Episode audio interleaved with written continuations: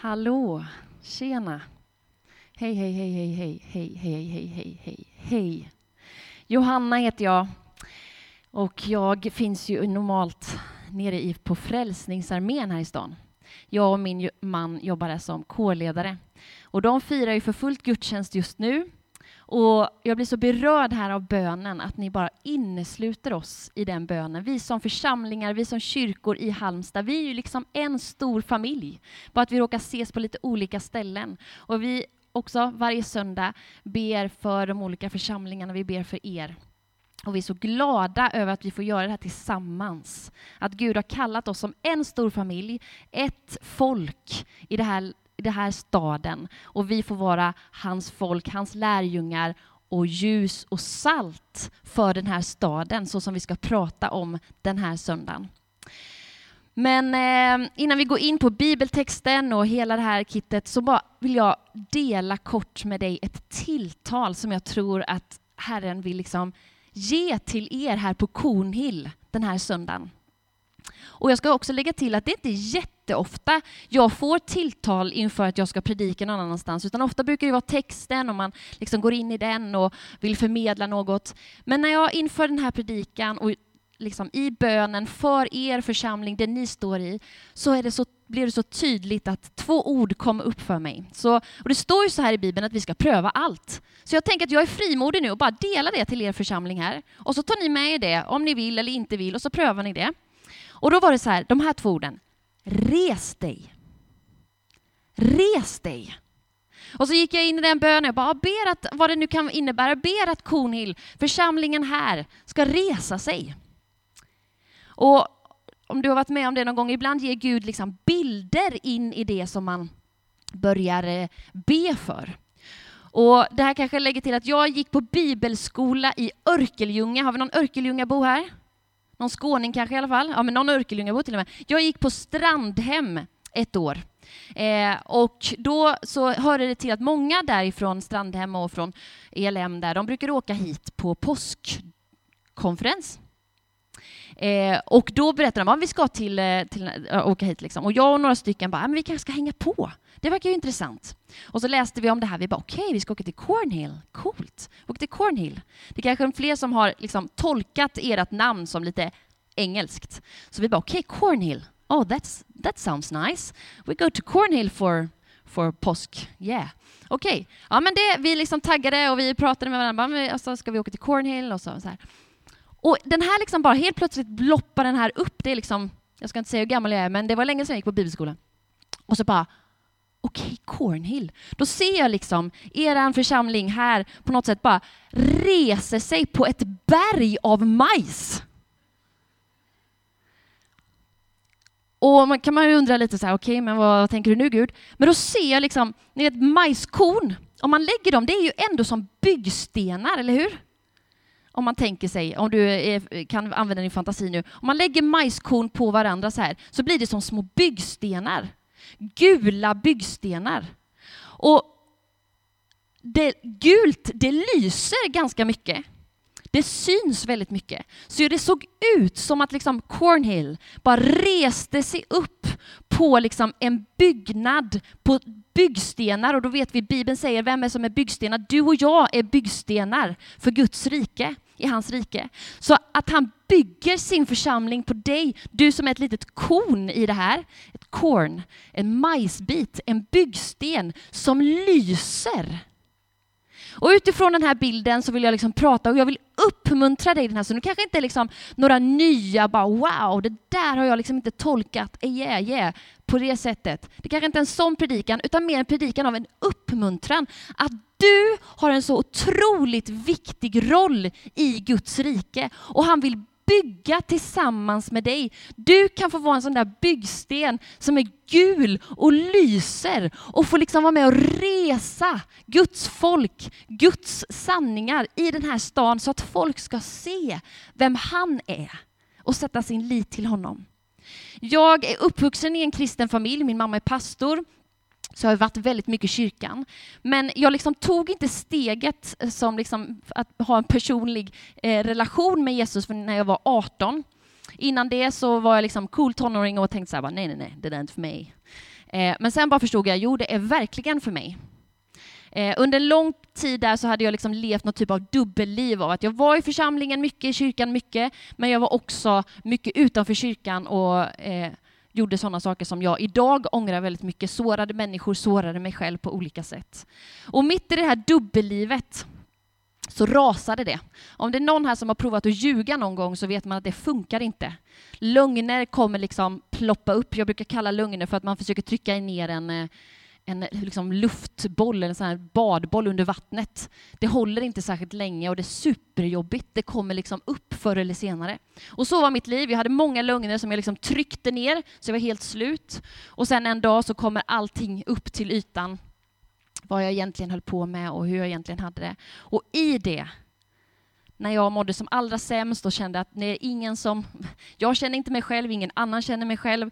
Det är lika bra att jag bara liksom lämnar allting. Då möter Gud mig i det och så säger han, Johanna, jag känner dig bättre än vad du själv gör. Jag älskar dig.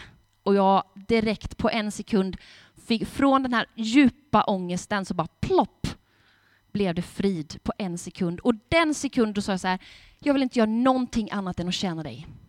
Och jag vill berätta för människor om vem du är. Den här friden, den här glädjen som jag fick i mitt hjärta vill jag att alla ska få höra om. Så det är lite därför jag står här idag, för jag vill det för dig också. Jag vill påminna dig om, eller om du är här för första gången, vill jag liksom uppmuntra dig om att Gud är på riktigt. Det är så 2022 att tro på Jesus Kristus. Det är han som är din räddare, din frälsare. Och i den här stunden så ska vi få liksom uppmuntra varandra till att du och jag är hans barn och vi ska resa oss upp. Vi har de glada nyheterna, vi har de bästa nyheterna för människorna som lever i så mycket ångest och förtvivlan i en tid som denna. Du, om du har lärt känna Jesus Kristus, sitter på en räddning för människor. Så du är kallad till att resa dig upp. Och då kanske du just nu känner bara, jag orkar inte. Jag är så himla trött. Johanna, om du visste min situation, så bara säger jag direkt till dig, det här handlar inte om att liksom add-on på din att göra-lista. Utan det här handlar om att luta dig tillbaka i Guds armar och lita på honom och komma ihåg vem du är i honom, vem, vad han har för dig, hur mycket han älskar dig. Och utifrån det så bara blir du det här majskornet som får resa sig upp och bygga Guds rike.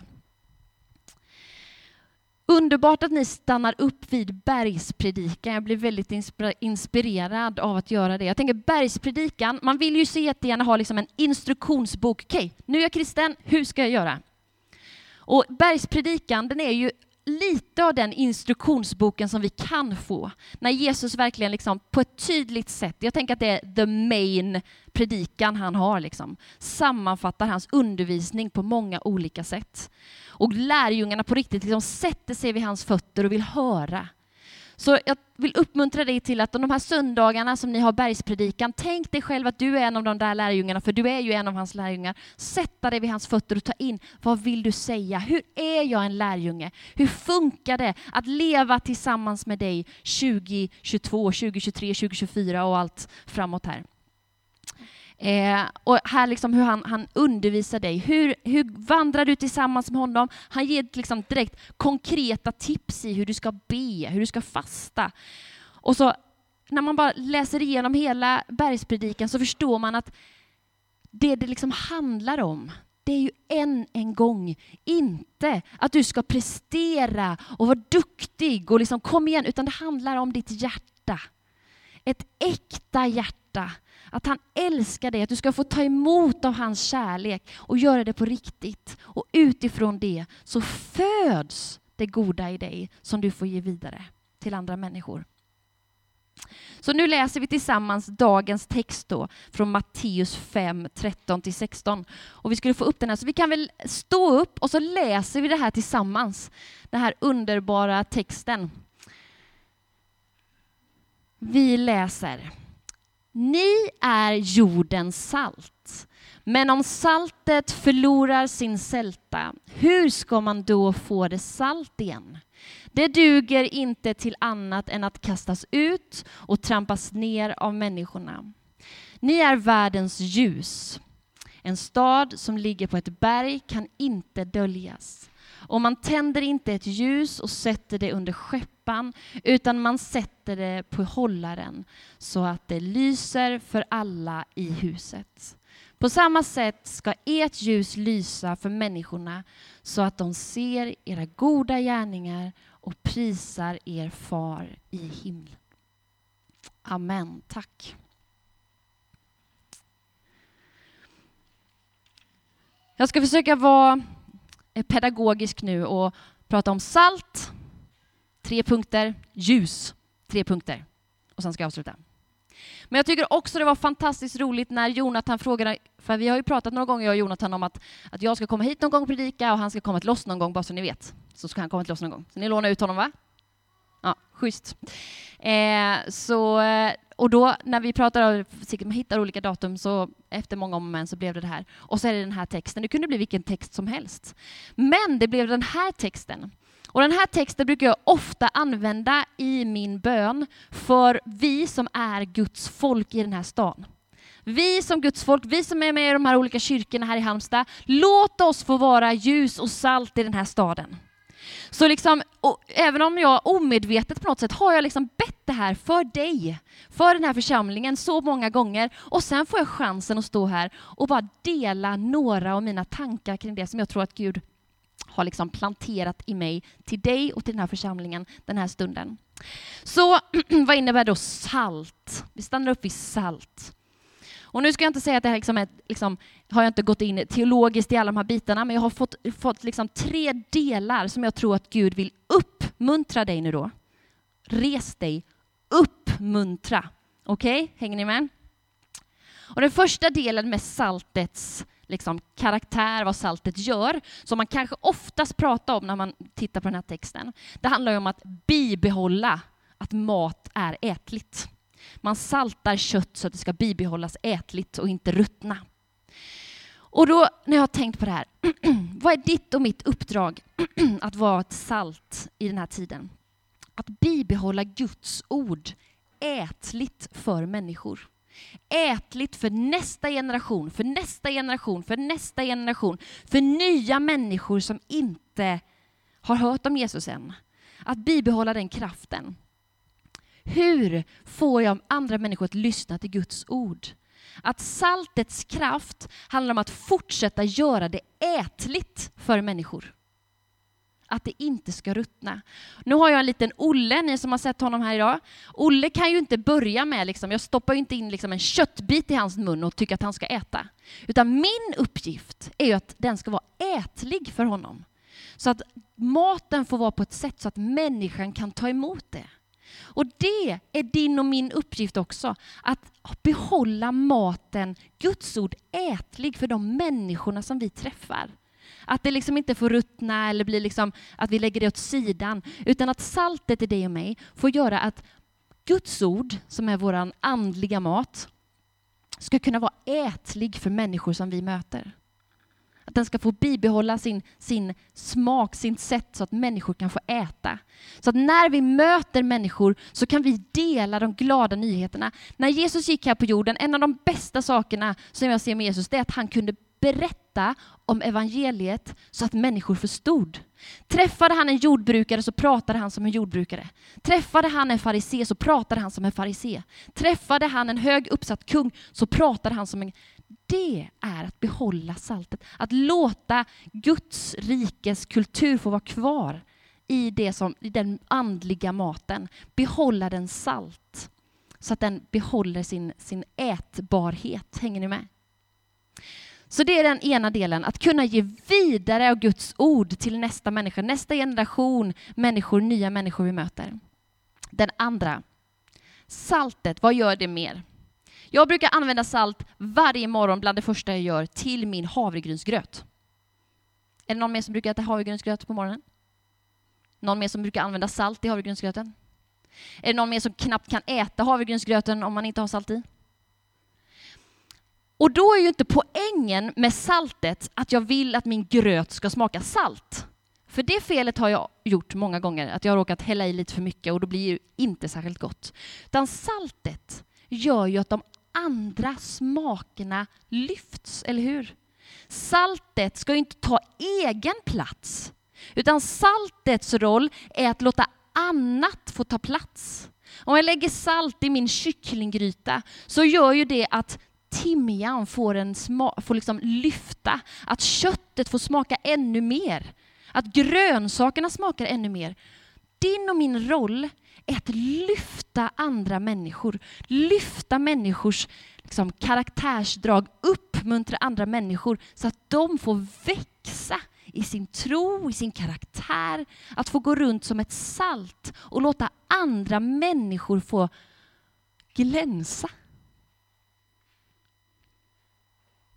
Det är saltet. Och jag tror också att saltets del i det, att det är just det havregrynsgrötet, havregrynsgröten, det är i det vardagliga. Det handlar inte om att du, okej, okay, då måste jag lägga på saker i mitt liv igen. Nej, utan det är i din vardag. De människorna du möter. Välj att lyfta, uppmuntra, se, påminna om att de är älskade, värdefulla, fina, fantastiskt skapade på olika sätt. Att låta saltet få sin kraft i det vardagliga som havregrynsgröt, det mest vardagliga som finns. Den tredje delen på saltet, har ni hört det här uttrycket han är en riktigt salt kille? Ha? Ser man så i Halland? Det var en salt kille. Nej, jag kommer från Jönköping. Då kan man säga så.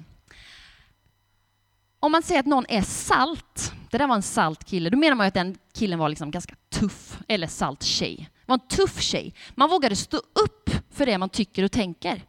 Det är att vara en salt kille och en salt tjej. Och jag vill säga till dig, du är en salt kille. Du är en salt tjej.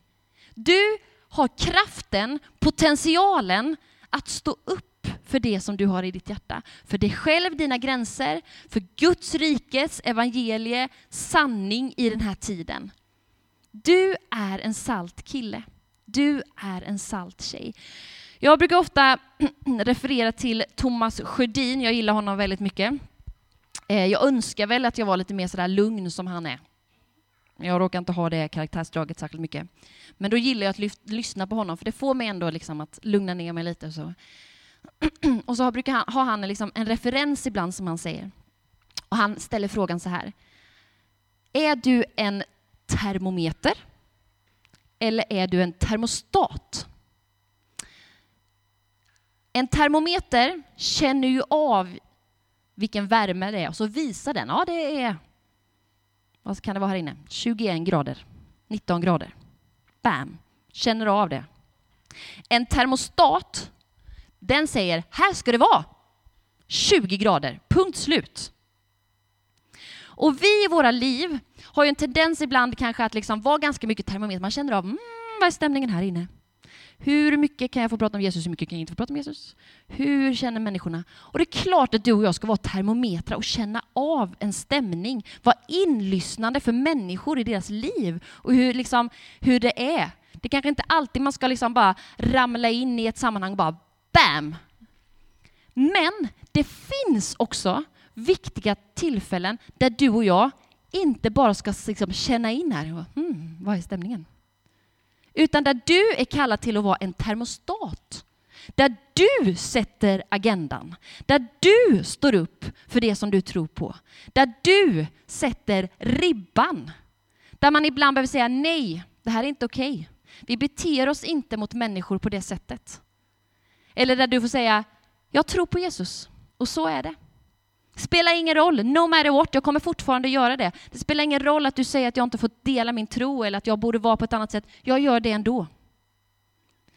Så absolut, var en termometer och känn av stämningarna. Men låt inte termometern ta över så att inte termostaten får ta sin plats. Att vara salt i den här tiden är också att vara en termostat att vara en salt kille, vara en salt tjej. Var tuff. Det är tufft ibland. Det är inte alltid så smidigt att vara troende i en tid när inte många runt omkring gör det. Men du är kallad till att vara salt. Salt kille, salt tjej. Så går vi in på ljus. Och jag tror att den första punkten här kanske är den viktigaste hela tiden. Ljus. Vi kallar det till att vara ljus, världens ljus. Jesus är världens ljus och så säger han att du och jag också ska vara världens ljus. Så som Gud sände Jesus så sänder han dig och mig in i, och Jesus är jättetydlig med det, in i den här världen bland massa vargar och det är inte lätt. Men han är med oss, han hjälper oss, han, han är ljuset i våra liv som gör att han, vi kan lysa för andra människor. Så den första delen på ljus, då jag refererar till våran, en av våra största ledare, Mose. När Mose hade varit uppe på berget i 40 dagar och 40 nätter, hängt med Gud där uppe, fått lagen, bam, bam, bam, bam, bam, tio Guds bud, stentavlorna, har han hängt där uppe med Gud i 40 dagar och 40 nätter. När han kommer ner till människorna så står det att hans hy lyste. Så människorna kunde inte titta på honom. Han var tvungen att ta en, en slöja framför sig så att inte det liksom skulle lysa för mycket. Jag antar liksom att de bara uh, som en strålkastare. Liksom. När du och jag hänger med Gud så får vi del av hans ljus. Och det märks på dig. En av de bästa kommentarerna man kan få efter en sommarsemester, eller enligt mig, det är så här bara, oh vad brun du är. Bara. Äh, jag vet, bor i Halmstad, hängt på stranden. Det märks vad jag har gjort med min tid. För att jag har hängt på stranden. Jag tänker samma sak, när du har hängt med Gud så märks det på dig. Det syns på ditt sätt att vara. Vi blir som vi umgås. Så att vara ett ljus i den här tiden, det handlar om att umgås med Jesus. Att han får lysa in i ditt liv. Och klart att Mose, 40 dagar, 40 nätter, fasta allting, det behöver vi inte göra varje vecka. Det kanske vi blir kallade till, han vill bli kallad till det en gång i sitt liv. Det kanske du också blir, det vet jag inte. Men det handlar om att välja i det här livet att gå upp på berget och hänga med honom. Och låta hans ljus få prägla mig. Jag får ta er, läsa Bibeln, vara i lovsång, vara i tillbedjan, lyssna in honom så att han får fylla dig. För han, har aldrig liksom, han kommer aldrig sända ut dig i någonting utan att du först får del av honom. Du får del av saker som du sen kan ge vidare. Så när du umgås med honom så vill han möta dig, dina djupaste behov. Han vill hela dig, han vill upprätta dig, han vill uppmuntra dig, han vill fylla dig med sitt ord, sina sanningar, vem du är. Jag älskar dig, jag finns här för dig. Du är aldrig ensam. Du är stark, precis som man säger till Josua, du är stark. Gå ut och gör det. Du är stark, var modig, jag är med dig. Så att vi får fyllas med den sanna rösten. För där ute så får man höra andra röster. Var tyst, du är ingen, du är dålig, det går inte, det kommer aldrig gå. Just det, men vad säger min frälsare, vad säger min Herre? Den rösten får vara först. Jag älskar dig, precis som vi sjöng i den här lovsången innan. Att han går med oss varje dag. Det skapar en frimodighet. När du vet vem du är, när du får bli fylld med hans himmelska kraft, så skapar det en frimodighet i dig som gör att du kan inte vara tyst. Precis som, det, som lärjungarna säger, vi kan inte vara tysta om det som vi har sett och det som vi har hört. Som jag sa här i början, jag står här framme för att jag har fått uppleva hans frid och det vill jag att alla ska få höra. Det föder en längtan. Hur mycket icke-evangelist du känner dig som, så föds det en längtan i den gemenskapen att få dela det till andra och vara ett ljus för andra människor. Där blir du ett ljus i hans, i hans närhet. Där blir du ett ljus och får samma lyster i din hy som Mose. Sen kommer, när vi läser den här texten så står det att man, har inte, man ställer liksom inte över någonting över ljuset. Man ställer inte ljuset i ett rum under bordet för då, gör det inte liksom, då har den inte sin effekt. Utan nej, Ljuset ska vara på lamphållaren, lampstället står det. Alltså att uppe på bordet, uppe i taket. Eller är det någon här som har sin kökslampa under bordet? Nej? Ingen? Nej. Ofta har vi vår kökslampa över bordet så att hela ljus, eller ljuset blir i hela rummet, över hela bordet. Det är du. Du är inte placerad under bordet. Gud vill inte att du ska gömma dig i ett hörn. Gud vill att du ska vara i lampstället. You belong at the lampställ där vill han ha dig. Att du ska få lysa upp rummet. När du kommer in på ditt jobb så blir det en skillnad. Varför? För att du har del av hans ljus. För att du har del av hans heliga ande som får lysa för andra människor. Och då kommer Jante in i våra tankar och bara, nej men vem är jag? Nej men jag behöver inte, nej inte du för att du är du, utan för att du är Guds barn. För att du har del av evangeliet som alla människor vill höra om. För att du har räddningen i ditt hjärta som människor behöver 2022. Därför så ska du ta plats i ett rum. Hej, här är jag. Och då kanske inte jag i första hand är så här, hej här är jag Johanna Samuelsson. Nej, här är jag, Guds barn. Jag har fått höra om en räddning som jag vill att du ska få höra. Och det ser de genom det ljuset i din, ditt ansikte. Människor märker det. Vad är det du har som jag inte har? Sen att de inte fattar att de borde fråga det, det är en annan sak. Men det kommer.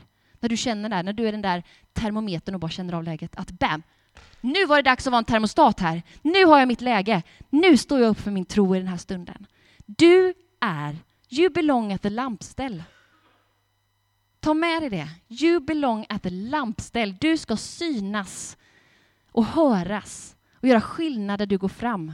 Inte för att du är du, inte för att du är något speciellt, utan för att du är något speciellt i Guds ögon och han har en plan för ditt liv att vara ett ljus i andra människors liv. där du går fram. Och än en gång, det här handlar inte om att add on, att du ska plussa på saker på din att göra-lista, utan det är i din vardag, där du redan finns, bland de människorna som du redan möter. Jag kan ju så gå igång, nu är jag lite av en evangelist kanske, så jag gillar ju att vara på ICA och så här råka eh, börja prata med någon som man vet så här, man tar frysdisken samtidigt, så bara oj hoppsan, jaha, jag hade visst ett kors på mig, konstigt. Ja, du vet, alltså jag längtar, jag drar mig till de tillfällen och hoppas lite. Jag vet att alla inte är sådana, men jag vet att alla har den kallelsen på sitt sätt. Du belong at the lampställ på ICA, på, eller Coop, oh, wow, kan vara farligt. Eh, om vad du nu handlar, Citygross. Inget, eh, ingen så reklam för något speciellt, utan bara där du handlar, där är du ett ljus. På ditt jobb, där är du ett ljus i ditt sammanhang, i din familj, i ditt grannskap. Det här har ni hört tusen gånger, men jag säger det igen. Res dig! Du är kallad precis för en tid som denna. Den tredje, hur då? Vad är det att vara ett ljus? Det säger han själv, Jesus, i den här texten, att du och jag är kallade till att göra goda gärningar. Goda gärningar. Hur är jag ett ljus 20 22, 23, 24. Att göra goda gärningar. Jag tycker en väldigt bra sak, den här 4B-metoden, har ni hört om det? Om vi alla har en person som vi har 4B-metoden på, vilket är be för någon, bry dig om någon, berätta om din tro för någon och bjud med till din församling, din cellgrupp där du finns. 4B. Om vi alla har en sån person om vi alla då säger att jag berättar för en ett det här året. Och då nästa år så är det ju jag två, en till, så är vi två. Och då blir det ju fyra det året. Sen går det ett år till. Då blir fyra, vad vi har varsin, då blir vi åtta. Och sen nästa år så blir vi 16. Det fördubblas liksom, ni fattar grejen, varje år. Om alla vi skulle göra så, alla vi på hela jorden, vet ni hur många år det skulle ta för den här världen att vara frälst? En gissning?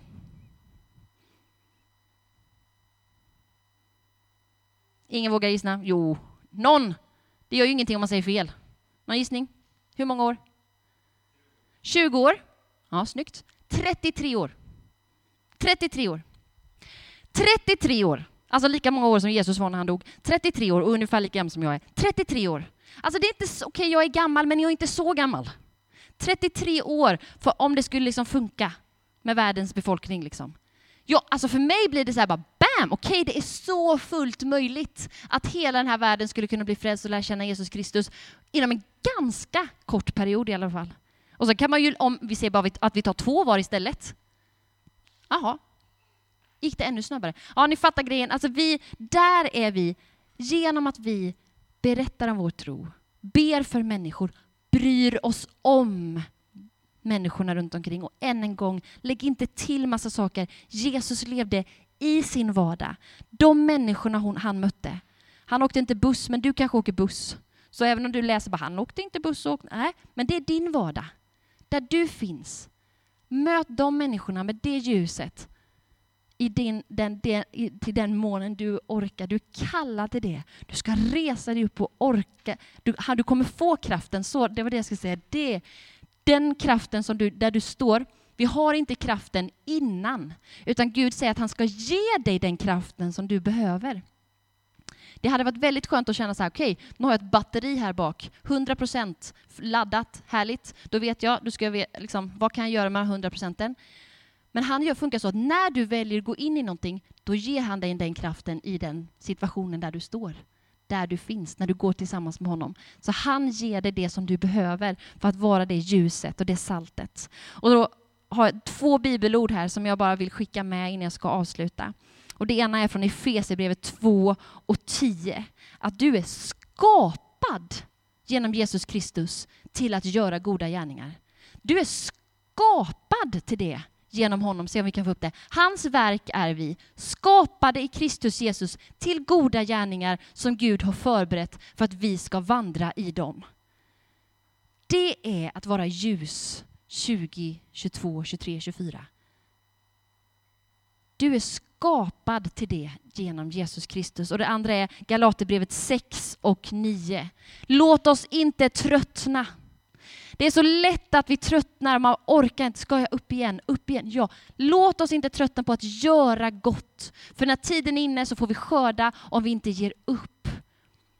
Jag tror att man kan välja att ge upp eller så resa sig igen tillsammans med hans kraft. Han är uppståndelsekraften. Han vill ge dig av sin kraft, uppståndelsekraft, så att du kan resa dig upp igen på lampstället och vara ljus och salt i en tid som denna. Du är kallad till det. Du får kraften till det. Han har förberett dina gärningar. Gå i hans kraft. Fyll dig med hans ljus. Du är en salt kille, du är en salt tjej. Du får göra maten ätlig för människor i en tid som denna. Ge till nästa generation, nästa, nästa och nästa. Du är kallad till att vara salt och ljus som lyfter andra människor i uppmuntran. Jag ska avsluta med några lines från den här, det här tilltalet Res dig Kornhill. Där är både du personligen, men också ni som församling i en tid som denna. Res dig Kornhill, res dig du människa. Res dig upp på morgonen med tacksamhet. Tack Gud för en ny dag. Tack att du är med mig idag och ger mig av din kraft och ditt ljus. Res dig upp på morgonen med tacksamhet. Res dig upp i lovsång och tillbedjan. Vi kan tröttna och tänka den här sången har jag sjungit många gånger. Men varje gång vill han möta dig på ett nytt sätt. När du reser dig upp i tillbedjan oavsett dina omständigheter och ger honom av ditt lov och ditt pris som vi gjorde idag i psalm 10 här i början. Lov, ära och pris. Mina omständigheter påverkar inte din lovsång till vår Gud. Res dig i tillbedjan. Res dig från ditt förflutna alla har vi sår och tunga bördor från det som vi har varit med om i våra liv. Men Gud vill hela dig från dem. Han vill upprätta dig från dem och du kan resa dig och gå in i en ljusare framtid. Res dig upp från ditt förflutna. Gud gör allting nytt. Res dig upp från ditt förflutna. Och res dig upp Sträck på dig, var stolt över att du är ett Guds barn. Du behövs idag, du är ljus och salt i den här tiden. Res dig upp och var stolt över att du är ett Guds barn. Tror inte du på Jesus? Nej, vad konstigt. Det är det viktigaste för mig i mitt liv. Han har förvandlat mig. Jag vill ändra ditt mindset, eller Gud vill ändra ditt mindset, att det vanliga, det mest naturliga är att tro på Jesus Kristus. Det är inte vi som är konstiga. Det är andra människor som inte har förstått det, som än så länge är konstiga, men kommer snart förstå. Det mest naturliga är att tro på Jesus Kristus. Res dig upp, var stolt över att vara ett Guds barn. Och res dig upp. Res upp ett nytt folk. Res upp en ny generation. Fantastisk glädje att se Maja här framme och de här två killarna som får biblar. Res upp en ny generation av bedjare, av, av eh, läsare, av tillbedjare. Res upp en ny generation. Tillsammans, för Kristus och för Halmstad, så ska vi resa oss upp Cornhill, du är en del i det här bygget. Så det får resa sig upp och lysa, precis som vi läste i texten. Att det går inte att skymma en stad på ett berg som lyser. Cornhill, Cornhill är precis det. Människor ska få se hur ni älskar varandra, vad som händer här i hans namn. Och de kommer sätta sin lit till Herren när ni reser er upp i tillbedjan, när ni reser er upp från det förslutna, när ni reser er upp från det förflutna. Gud kallar er in i en ny tid. Gud älskar er. Han har fantastiska planer för dig, för församlingen och för Halmstad. Inom en snar framtid så tror jag att vi ska få se fler Halmstadbo lägga ner sina liv inför Jesus Kristus. Och jag hoppas att du får del av den tron den här stunden. På grund av att du och jag är ljus och salt i en tid som denna. Att människor ska väckas upp. Vi ska resa oss upp igen och igen och igen och igen. I hans kraft är det fullt möjligt. Inte i någon människas styrka eller kraft ska det ske, utan genom hans heliga Ande. Han vill fylla dig med sitt ljus. Han vill fylla dig med sitt salt. Att du får göra skillnad där du går fram. Där du är, är Guds rike älskar dig och han har en ljus framtid. Res dig.